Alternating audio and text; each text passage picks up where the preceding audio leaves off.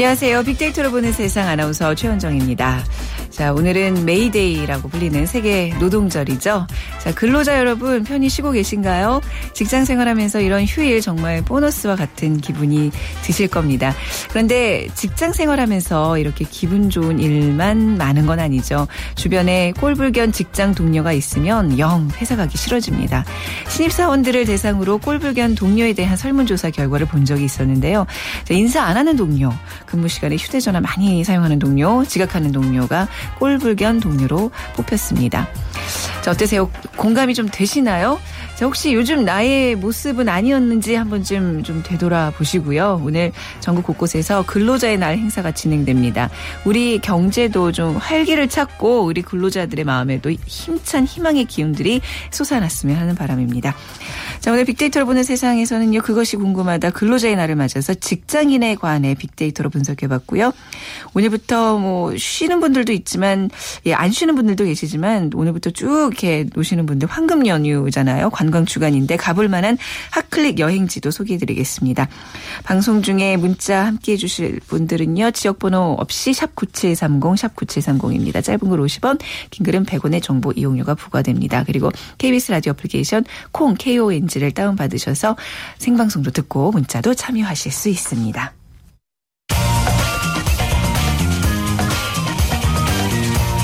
핫클릭 이슈 설왕설래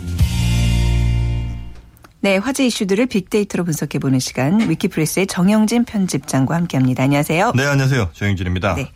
자, 어떤 이슈들 많이 올라오고 있나요? 네, 뭐 재보선 여파가 여전히 좀 있습니다. 뭐 네. 천정배 신당 아, 이런 키워드도 있고요. 또 문재인 기자회견이란 키워드도 있는데 네. 네 문재인 대표가 기자회견을 어제 하면서 어, 사실 뭐 사퇴 뭐 얘기가 나올 거냐 말 거냐 이런 관심이 좀 많았는데 역시 뭐 사퇴 안 하고 쭉 아, 간다 이제 이런 내용이 올라오면서 아, 문재인 대표에 대한 뭐 이런 키워드들 또 언급량 굉장히 좀 많이 올라왔고요. 또 고속도로 교통 상황 역시 그 황금 연휴다 보니까 지금 네. 교통 상황이 어떤지 궁금해하시는 분들 예, 상당히 네. 많습니다. 네네.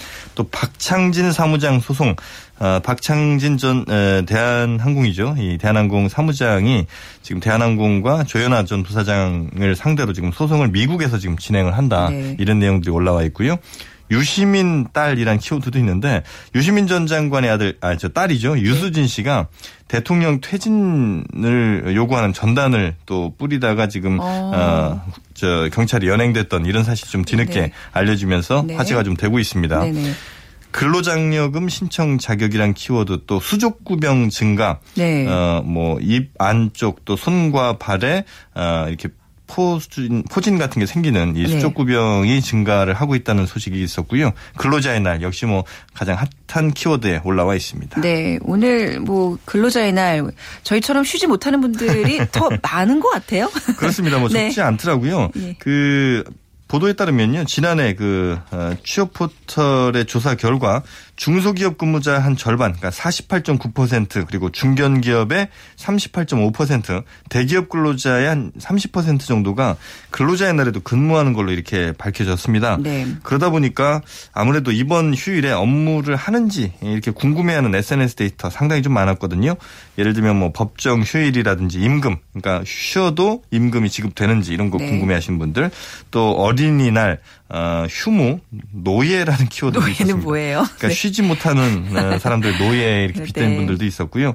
학교나 은행 네. 어, 이런 얘기도 있었습니다. 뭐 학교가 쉬는지 안 쉬는지 은행이 네. 영업을 하는지 에, 그리고 뭐 날씨 궁금해하는 분들 또 어, 병원, 뭐 여행, 어, 우체국 이런 등의 키워드들이 많이 있었습니다. 네, 뭐 초등학교들은 많이 쉬더라고요. 오늘부터 이제 4일까지 쭉 쉬어서 이제 근심에 빠진 부모님들이 굉장히 많으시고 그러는데 네. 그래도 뭐 오늘만큼은 근로자의 날 그 어감 자체가 뭔가 이렇게 기다려지고 설렐 네. 수밖에 없잖아요. 그렇습니다. 네. 그래서 이 음. 근로자의 날 관련 감성 분석을 좀 해보니까요. 어, 기쁘다 혹은 뭐 좋은, 뭐 신나다, 기다리다, 네. 즐거운, 행복한 이런 긍정적인 감정 표현이 다양하게 생산이 좀 됐고요.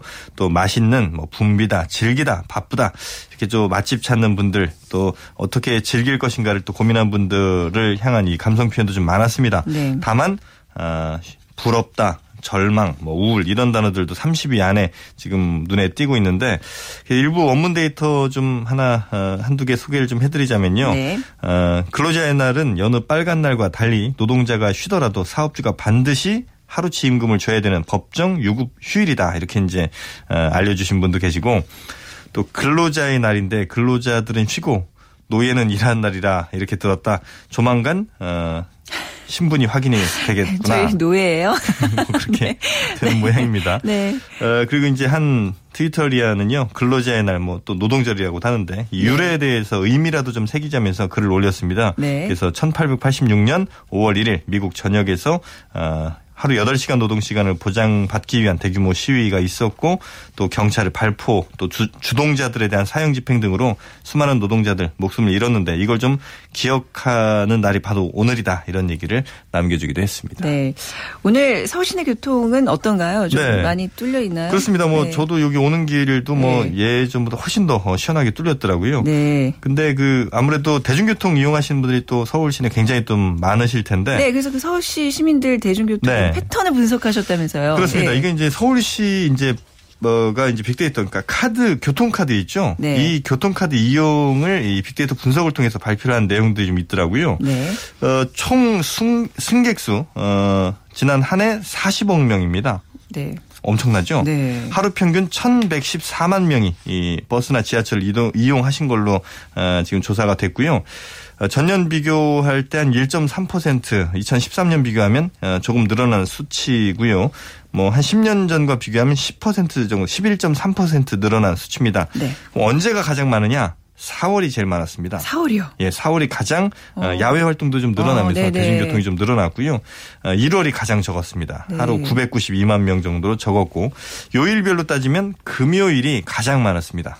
금요일이 음. 하루 1207만 명 네. 그리고 일요일이 695만 명으로 가장 적었죠. 네. 어, 가장 많이 이용한 날은 5월 16일이었습니다. 지난해에요. 네. 어, 1295만 명. 가장 적게 이용한 날은 설날이었던 1월 31일이었습니다. 네. 뭐 이제 우리 생활 패턴과 뭐 일정면 이렇게 맞아 떨어지는 것 같네요. 네. 버스와 지하철 중에서도 가장 많이 이용된 노선이 따로 있다면서요? 네. 이 정릉에서 서울에 정릉에서 개포동을 오가는 143번. 네. 어, 예전에 710번 버스기도 한데 예. 이 버스 노선이 예, 예, 영화 건축학개론에도 등장해서 잘 알려진 노선이라고 예, 예 해요. 예, 그렇죠. 네. 이 정류장만 42개가 되는 꽤긴 노선이다 보니까 승객도 꽤 많았던 것 같고요. 143번 아, 다음으로는 152번, 153번, 160번 이렇게 그 동북 수도권역 쪽 그러니까 뭐 노원이라든지 중랑 이쪽에서 강서 혹은 강남을 연결한 노선이 네. 이용자가 가장 많았던 것 같고요. 그다음에 지하철 중에선 역시 2호선 승객이 가장 많았습니다. 2호선 하루 평균 152만 명이나 아, 음. 이용을 하고요. 네. 어, 2위인 그 7호선과 비교해도 두 배나 된답니다. 어, 두 배나요. 그만큼 네. 2호선 이용하시는 분들이 굉장히 피곤하실 수밖에 없는 네. 것이고 승객이 가장 적은 지하철은 8호선 하루 16만 명 이용을 했고요. 아, 그러고 보니 8호선 을 한 번도 이용해 본 적이 아, 저도 없는 것 같아요. 네. 네. 그럼 역 중엔 어디가 가장 많이 이용을 하느냐? 네. 고속터미널역 그리고 잠실역, 네. 서울역, 또 사당역 이렇게 대체로 강남권에 좀 많이 집중이 됐었고 어, 버스 정류장으로는 어, 청량리역 환승센터 네. 이쪽이 어, 가장 많은 이용객이 있었습니다. 어, 이렇게 교통카드 데이터 분석을 하면 아무래도 음. 시민들의 대중교통 이용 양상 같은 것 패턴을 파악할 수가 있거든요. 네. 그러면 가능한 것이 출퇴근 시간대 배차 간격도 그렇죠. 조정할 수 있고 그렇죠. 또 네. 아주 여기 혼잡하다 이러면 혼잡 역사 개선 개선 같은 거 이런 것도 충분히 가능하니까 어, 이용자들을 위한 이런 분석들을 통해서 더 편의를 좀 많이 제공했으면 좋겠습니다. 네, 그 아침에 콩나물시루 지하철 뭐 버스 이런 거 좀 이제 더 이상 안 볼 수 있게 되기를 예 기대해 보겠습니다. 네. 오늘 말씀 잘 들었습니다. 감사합니다. 네, 고맙습니다. 네, 위키프레스의 정영진 편집장이었습니다. 청취자들 얘기를 많이 바로바로 바로 네. 자, 빅데이터로 보는 세상 함께 하고 계십니다. 자, 오늘 근로자의 날을 맞아서 여러분과 함께 생방송으로 진행하고 있는데요. 자, 오늘 핫클릭 이슈 설왕설래 이제 마무리했고요. 이제 잠시 후에 그것이 궁금하다. 네, 보내드리도록 하겠습니다. 잠시 지금 진행이 매끄럽지 못한 점 여러분들의 양해 부탁드리겠습니다.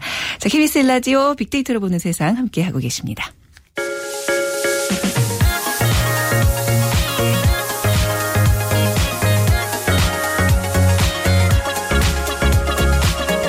social 분석.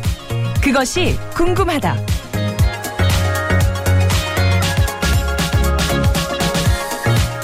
청취자의 궁금증을 빅데이터로 분석해보는 시간 social 분석 컨설턴트 김덕진 씨와 함께하겠습니다. 안녕하세요. 네, 안녕하세요. 네.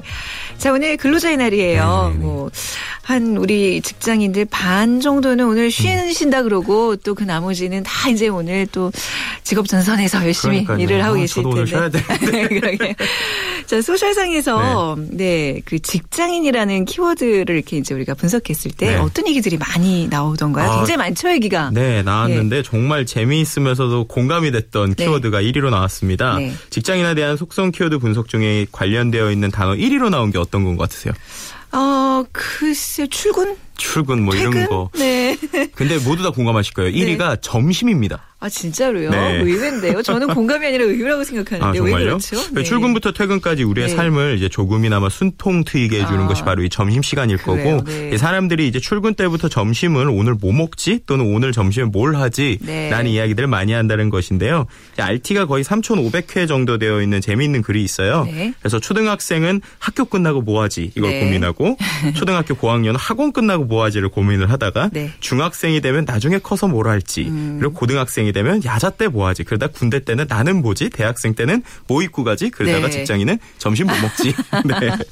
아주 이 소박한 어떤 직장인들의 네네네. 어떤 희망이랄까요? 뭐 그런 음, 거네요. 짠, 그렇죠. 짠내서 좀 여유를 즐기겠다. 네, 네, 그래서 이런 현상이 왜 생겼는지 그 다음으로 나오는 단어들을 좀 보면 알 수 있었는데요. 네. 직장인을 지칭하는 나머지 다양한 단어들을 분석해봤습니다. 그랬더니 직장인에 대한 분석을 보면 그 다음으로 나온 키워드들이 서바이벌, 네. 그리고 가이드, 업무 정리 기술. 그러니까 어떤 업무를 하기 위한 가이드나 서바이벌이 필요하다는 것이고요. 또 네. 감성 키워드로는 1위가 좌절하다, 네. 2위가 인정받다, 그다음 스트레스. 결국 이 스트레스 가운데 치열하게 날이 서 있는 그들을 이제 힐링 시켜주는 것이 뭐 점심 시간 뭐 이렇게도 볼 수 있을 것 같은데요. 네. 그러다 보니까는 사람들이 어, 늘 앞서 달려온 학업의 승리자들이 이제 직장에서 평범, 평범한 동료들이나 승진이나 이제 보직의 기회를 빼앗기고 세상 처음에 좌절을 맛보게 음. 되는 신입사원을 보면서 네. 이 순간을 제대로 딛지 못하는 사람들이 많더라라는 음. 식으로 이제 스트레스에 대한 이야기를 많이 하고 있습니다. 네. 근데 한편으로는 그 이것보다 더 우리가 이야기하는 이제 근로자라는 단어를 또 한번 네. 분석을 해봤는데요. 근로자를 분석했더니 조금 더 무거운 이야기들이 나와요. 어떤 단어들이? 음, 예를 들어서 뭐 임금, 네네. 기업, 한국 경제 이런 것들이 나오는데 어 4월 말이죠. 어떤 뉴스에서 이제 나와서 사람들에게 많은 충격을 얻던 것인데 근로자는 사실상 노예나 다름없다라는 음. 이야기를 다른 사람도 아니고 근로감독관, 그러니까 어떤 우리가 임금을 못 받았다라고 이제 했던 사람에게 네. 근로감독관이 그 얘기를 했다고 합니다. 네. 그래서 이제 직무유기로 검찰에 고발하기도 하고 실제 이제 뭐 해당 감독관이 지게제 조치를 당했다고도 하는데요. 예, 예. 그만큼이나 우리나라에서 이 근로자를 생각하는 인식이 어떤 것인가에 네. 대한 이야기를 볼 수 있고요. 근로 문화에 대한 인식이 굉장히 예 좀 아직 좀 더 멀갈 음. 길이 멀구나라는 생각이 드네요. 그렇죠. 네. 그러다 보니까는 우리나라 직장인 10명 중에 7명이 한 해 연차 휴가를 열흘 미만으로 쓴다고 합니다. 네. 그러니까 아까 뭐 처음에도 얘기했지만 한 절반 오늘도 이제 절반 정도가 쉬게 되고요. 그만큼 우리나라가 일을 하면서 그 제대로 쉬어야 되는 부분들을 많이 못 쉰다라는 부분들을 네. 좀 많이 볼 수 있었습니다. 네.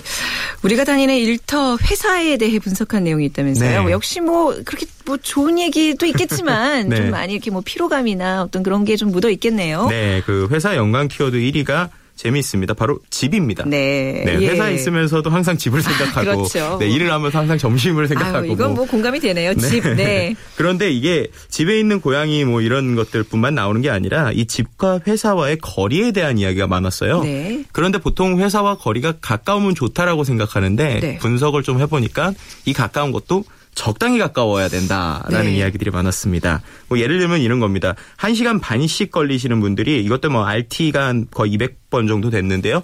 회사와 집의 거리는 정말 중요하다. 1시간 반째 출근 중인 내가 보장한다. 네. 라고 이야기를 했더니 또 반, 반대쪽에서도 한 RT 한 150회 정도 됐는데 나도 집에서 회사까지 거리가 도보로 15분인데 다들 집 가까워서 좋겠다는 반응 반. 네. 또집 가까운데 왜 더 일찍 출근 안 해? 네. 라고 하는 눈길이 반이다라는 것입니다. 그만큼 회사가 가까우면 어떤 불를 일이 있으면 제일 많이 불려나간다는 것인데요. 제가 참고로 방송국에서 네. 걸어서 한 3분 거리에 있는 집에 사는데요. 굉장히 그게 심해요. 뭐 아, 속보나 정말요? 이런 게 있고 사람 모자르면 네. 제일 1순위로 불려나가죠. 네. 안타깝습니다. 네. 그래서 그 대충의 내용을 보면 한 대략 한 30분에서 1시간 정도 네. 그 정도의 근처에 있는 거리에서 사는 게 아주 그렇죠. 가장 적당하지 않을까 네. 이런 내용이 나오고요. 네. 그다음 이제 2위로 나온 단어가 이 회사에 대한 생각입니다. 네. 그래서 회사에 대해서 어떤 생각을 분석 하는지 분석을 했더니 네. 긍부정이 한 42대 39 정도로 긍정이 조금 더 앞섰으나 비슷했어요. 네. 그래서 이제 단어들을 보면 뭐 고민, 스트레스, 걱정 등 이제 부정적인 단위 단어가 오히려 상위권이었고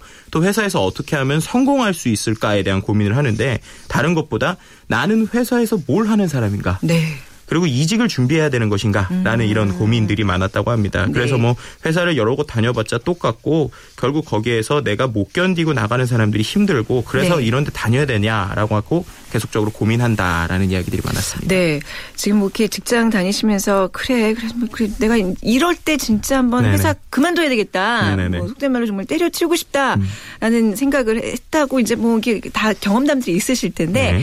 어, SNS상에서는 어떤 그런 게 많이 나타나나요? 네. 그래서 네. SNS상에서 한 취업 포털 사이트에서 조사한 자료가 이제 많이 알티가 됐는데요. 예. 회사를 그만두거나 사표를 던지고 싶은 순간 이제 5위는 네. 회사 주요한 부분이 부분에 있는 자리에서 자기를 망신 주려고 할 때. 아. 그러니까 어떤 대표자들이 모여 있는 예, 곳에서 뭐 예, 뭐 상사가 됐든 누군가 자기를 네. 망신을 주려고 한다는 것이죠. 그리고 4위는 중요 프로젝트를 진행할 때 나만 빠질 때 아이고, 열등 그렇죠. 회의감이 들고 네. 3위는 오히려 감당하기 어려운 업무를 시킬 때 네. 이때는 차라리 4위가 좋을지 몰라요라고 이렇게 얘기해 주신 분도 있어요. 그리고 2위는 상사가 폭언을 하거나 뒷담화의 대상이 될 때. 네. 그리고 1위는 진행하는 작업이나 일을 뒤집거나 중단시킬 때 이제 그때 가장 많은 20% 이상이 이거에 대해서 공감을 했다는 겁니다. 네, 1위부터 5위까지 많은 분들 아, 내 얘기 하시면서 지금 듣고 계실 것 같은데요. 네. 네, 네.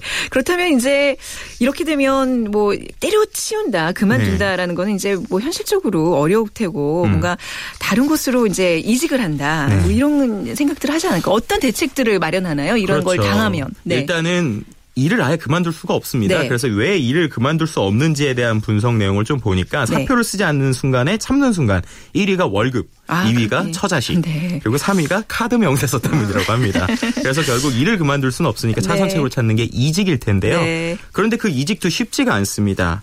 왜냐하면은 이직 직장인 10명 중에 4명이 전 직장으로 돌아가길 희망한다라는 통계가 있어요. 재밌는 통계네요. 네, 네, 그렇죠. 네. 네. 그래서 이제 이직에 대한 긍부정 비율도 41대 33으로 이제 긍부정이 거의 비슷한 편이고 네. 왜이 사람들이 돌아가길 희망하는가라는 걸 보니까 실제 이직을 하더라도 이제 제일 먼저는 업무가 옛날 것이 더 잘 맞았던 것 같다. 네. 오히려 업무 때문에 나왔는지 어떻게 되는지 모르지만 그렇게 나왔고요. 두 번째로는 오히려 과거에 있었던 곳이 잘 네. 맞는 동료가 많았다 등 음. 한쪽에서는 일 관련 그리고 한쪽에서는 사람 관련 때문에 다시 돌아가고 싶다는 사람이 한 40% 정도로 네. 되는 것을 볼 수 있었습니다. 네, 오늘 주제가 나는 직장인이다. 네. 사실 뭐 월급, 처자식 이런 이유 때문에 쿡 참고 다니는 게 이제 우리 현실인데 자 끝으로 그럼에도 불구하고 네. 직장은 다녀야 된다. 그렇다면 행복하게 그렇죠. 다닐 수 있는 방법에 대한 논의들도 좀 있었을 것 같네요. 어떻게 네. 하면 될까요? 네, 일단 네. 맛있는 점심을 드시고요. 네, 제일 중요합니다. 그리고 어, 많은 사람들이 그 이직 전과 후에서 계속 고민하는 것이 바로 인간관계입니다. 네. 그러다 보니까 이제 RT가 한 120번 정도 된 건데 마음에 맞는 직장 동료가 한 명이라도 있다면 그렇지 않은 사람에 비해서 내년에도 그 회사에 남아 있을 거라고 말한 직장인이 29%가 나, 많았고요. 네. 또 평생 남겠다고 말한 직장인이 42%가 많았다고 오. 미국 갤럽 조사에서 이제 조사가 됐습니다. 결국 행복은 성적 순이 아니라 인간관계 순이다라는 이제 트윗이 있었는데요. 그만큼 회사에서 나의 마음에 맞는 사람들 그리고 그런 사람을 잘 이렇게 찾고 거기에서 네. 그 인간적인 관계로 많이 풀어나가는 것이 그럼에도 우리가 회사를 즐겁게 다닐 수 있는 네. 가장 좋은 방법이 아닐까 생각하고요. 그러니까 네. 그 마음에 맞는 분들과 맛있는 점심을 드시면서 이렇게 즐겁게 지내시는 것이 그나마 우리가 잘 버틸 수 있는 방법이 맞습니다. 아닐까라는 생각이 듭니다. 오늘 근로자의 날을 맞아서 나는 직장인이다라는 주제로 얘기 나눠봤는데요. 지금 이 순간도 열심히 일하고 계신 분들 격려의 박수 따뜻하게 보내드리도록 하겠습니다. 네. 오늘 말씀 잘 들었습니다. 감사합니다. 네, 지금까지 소셜 분석 컨설턴트 김덕진 씨와 함께했습니다.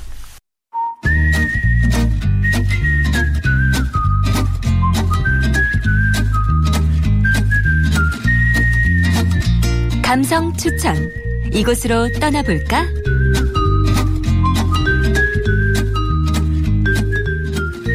네, 빅데이터로 분석한 핫클릭 여행지로 떠나보겠습니다.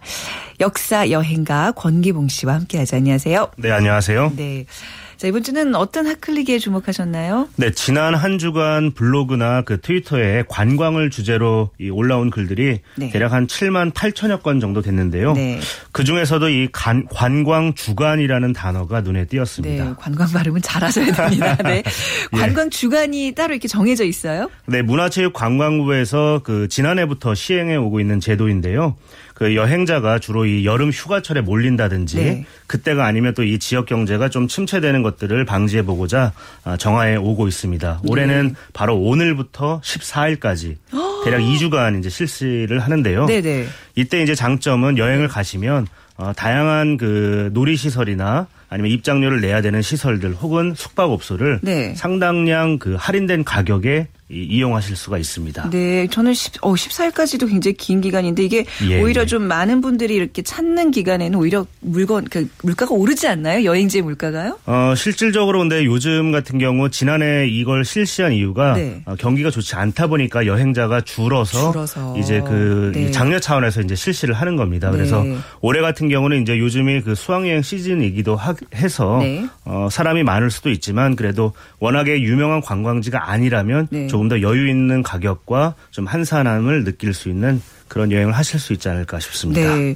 어린이날도 있고 네. 어버이날도 있고 분명 이제 가족 동반 그 여행객들이 많을 것 같아요. 네, 이제 네. 정작 이제 저희도 1일 오늘 놀고 4일도 예. 이제 저희 초등학교들 많이 놀더라고요. 그렇죠. 그러면 예. 벌써 금, 토, 일, 월, 화, 수 이렇게까지 화요일까지 5일간 이렇게 예, 정말 예. 쫙 노는 건데 뭐 해야 네. 될지 진짜 고민이에요. 이런 고민들 하시는 분들은 좀 좀 뒤늦게나마 귀 기울이시면 좋겠네요. 네. 네. 자, 뭐 평상시보다 합리적인 가격 에 네네. 즐길 네. 수 있다. 이게 굉장히 좋은데 네. 어떤 혜택들인지 구체적으로 좀 알려주시기 네. 바랍니다. 어, 일단은 그냥 가신다고 할인을 받으실 수 있는 건 아니고요. 네. 이 관광 주간 공식 홈페이지가 있습니다. 네. 그 영문자로 스프링 봄이란 뜻이죠. 스프링 visitkorea.or.kr에 들어가시면 그 다양한 지역별 그리고 이 테마별 기간별로 검색을 하실 수가 있는데 거기에서 쿠폰을 프린트 하셔서 네. 제출을 하시면 이 할인을 받을 수 있습니다. 예컨대 어, 렌터카를 비롯해서 그 구스테이라고 일종의 인증된 숙박 업소가 전국에 산재해 있거든요. 있죠, 네. 그런 것들에서도 이제 최소 10에서 50%까지 할인을 받을 수가 있고요. 또 전통 시장이나 뭐 경복궁을 비롯한 다양한 그 여행지, 관광지 입장료를 어, 많이들 이렇게 할인을 받으실 수 있습니다. 네. 거의 다 할인 받으실 수 있다고 보면 될 것 같습니다. 아 그래요? 예, 스프링 점 visitkorea.or.kr. 예, 예. 네. 이제 이게 문체부에서 하는 건가 보죠? 예, 네네네. 예, 그렇습니다. 자, 비용도 비용이지만 사실 어디를 가느냐, 뭐 네. 뭐 과연 가서 쾌적할까, 뭐좀 네. 보람될까 이런 고민들 하실 텐데 예. 올해 관광 주간에는 특히 여기는 꼭 가봐야 된다 이런 장소가 있다면요. 뭐 전국에 워낙에 다양한 곳들을 추천해 드려도 제가 좋겠지만은 네. 뭐다 해드릴 수는 없으니까 그 중에서 우리나라에서 가장 넓은 담소인 충주를 권하고 싶은데요. 네. 충주는 그 충북 단양과 그 충주를 잇는 남한강에 충주댐을 놓으면서 형성된 인공 호수입니다. 네. 뭐 그 길이도 어마어마해서 거의 한 50km를 그 유람선을 타고 돌아볼 수 있을 정도인데요.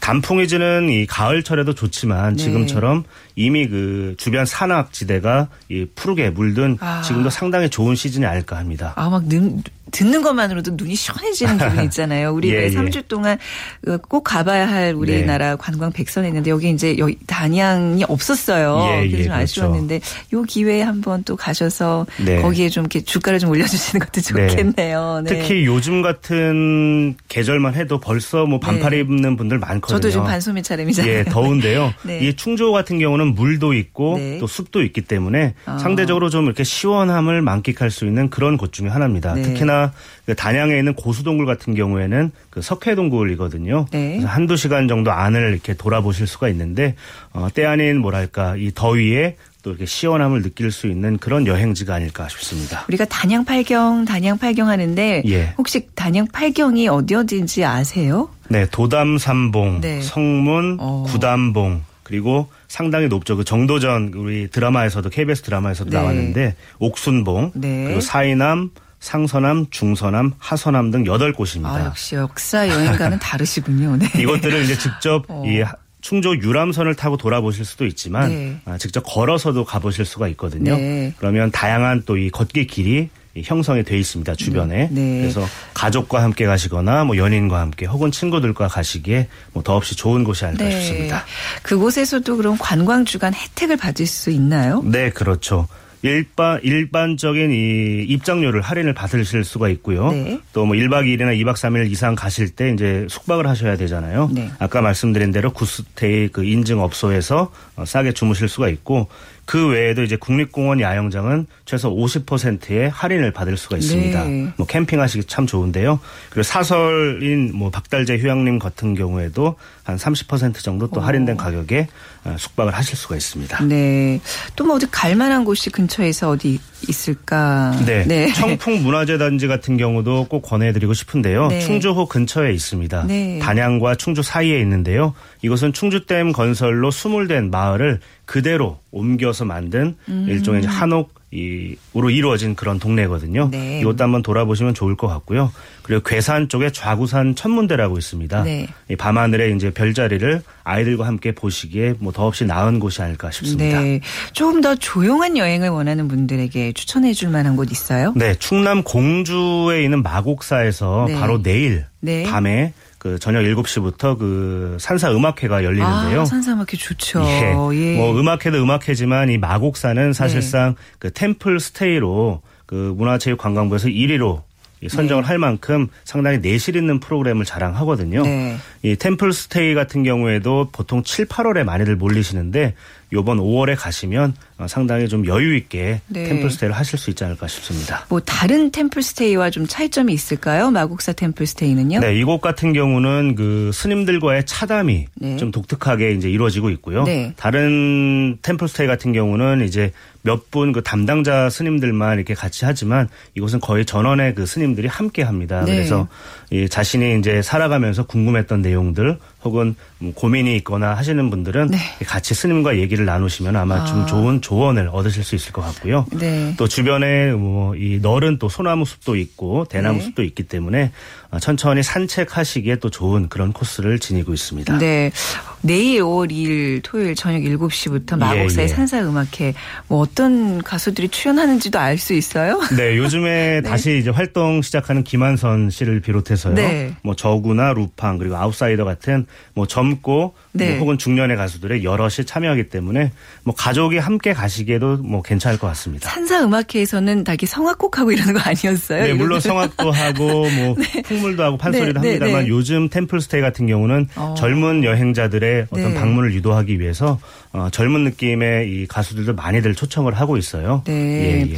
저 개인적으로 굉장히 궁금한 게 네. 템플스테이를 꼭 한번 해보고 싶거든요. 예, 근데 이제 예. 흔히 우리가 템플스테이 한 이미지는 예. 막 심신이 지치고 뭔가 이렇게 막 시련에 막 좀 잠시 그걸 피해 있고자 가는 혼자 뭔가 네. 가족을 등지고 가는 뭐 이런 느낌인데 요즘은 뭐 TV에서도 보면 가족 가족들과도 갈 수 있는 곳들이 꽤 있더라고요. 그렇죠. 예. 가족 웬만한 템플 스테이는 요즘에는 다 가족이나 친구들끼리도 갈 수가 있고요. 아, 그래요. 네. 예, 예. 뭐 꼭 가서 명상만을 하는 것이 아니라 네. 이제 같이 주변을 산책할 수도 있고 이 자연 속에 오롯이 이제 몸을 담그는 거죠. 네. 그래서 가족끼리 이 사랑이나 아니면 친구들끼리 우애를 다지기에 또 좋은 곳이기 때문에 요즘에는 많이들 참여를 하고 있습니다. 그러니까 어린 자녀를 둔 분들도 갈 수 있나요? 사실 이제 어린이들이 가면 좀 시끄럽고 예, 이 예. 절의 그 분위기를 사찰의 분위기를 좀 흐리지 않을까 좀 우려돼서 예. 꺼려지는데 그 괜찮은 건가요? 보통 템플 스테이를 가보면 네. 뭐 10대 미만의 아이들이 네. 같이 오는 경우도 요즘에는 종종 이 많이들 눈에 볼 수가 있는데요. 네. 그 분위기가 아무래도 이렇게 호젓하고 그래서 그런지 몰라도 네. 아이들도 처음 하루 동안은 조금 시끄럽더라도 네, 네. 좀 시간이 지나면 또 그 분위기에 녹아들더라고요. 네, 그게 이제 예, 생활을 예. 굉장히 규칙적으로 해야 되는 거죠. 그렇죠. 새벽에 일어나고 그러는 거죠. 예, 예. 어디 이렇게 가볼 만한 추천할 만한 곳 있어요? 뭐 서울 같은 네. 경우에는 뭐 이 저기 봉은사에서도 네. 이제 실시를 하고 있고요. 네. 그리고 강북 지역은 길상사에도 길상사. 하고 있는데 아, 네. 서울 경기권에서는 뭐 어렵지 않게 가실 수가 있는 곳입니다. 네, 특히 네. 그런 곳들은 요즘에 외국인 그쵸. 여행자들도 방문이 많은데요. 아. 어, 같이 이제 즐길 수 있고 얘기를 나눌 수 있는 그런 네. 기회도 있기 때문에 아이들이 가기에도 또 나쁘지 않을 것 같습니다. 네. 자, 오늘 관광 주간에 대한 정보 또 템플스테이에 대해서도 좀 알아봤습니다. 오늘 말씀 잘 들었습니다. 네, 고맙습니다. 네. 역사 여행가 권기봉 씨와 함께 했습니다. 자, 주말 잘 보내시고요. 저는 월요일 오전 11시 10분에 다시 찾아뵙겠습니다. 빅데이터로 보는 세상 지금까지 아나운서 최원정이었습니다. 고맙습니다.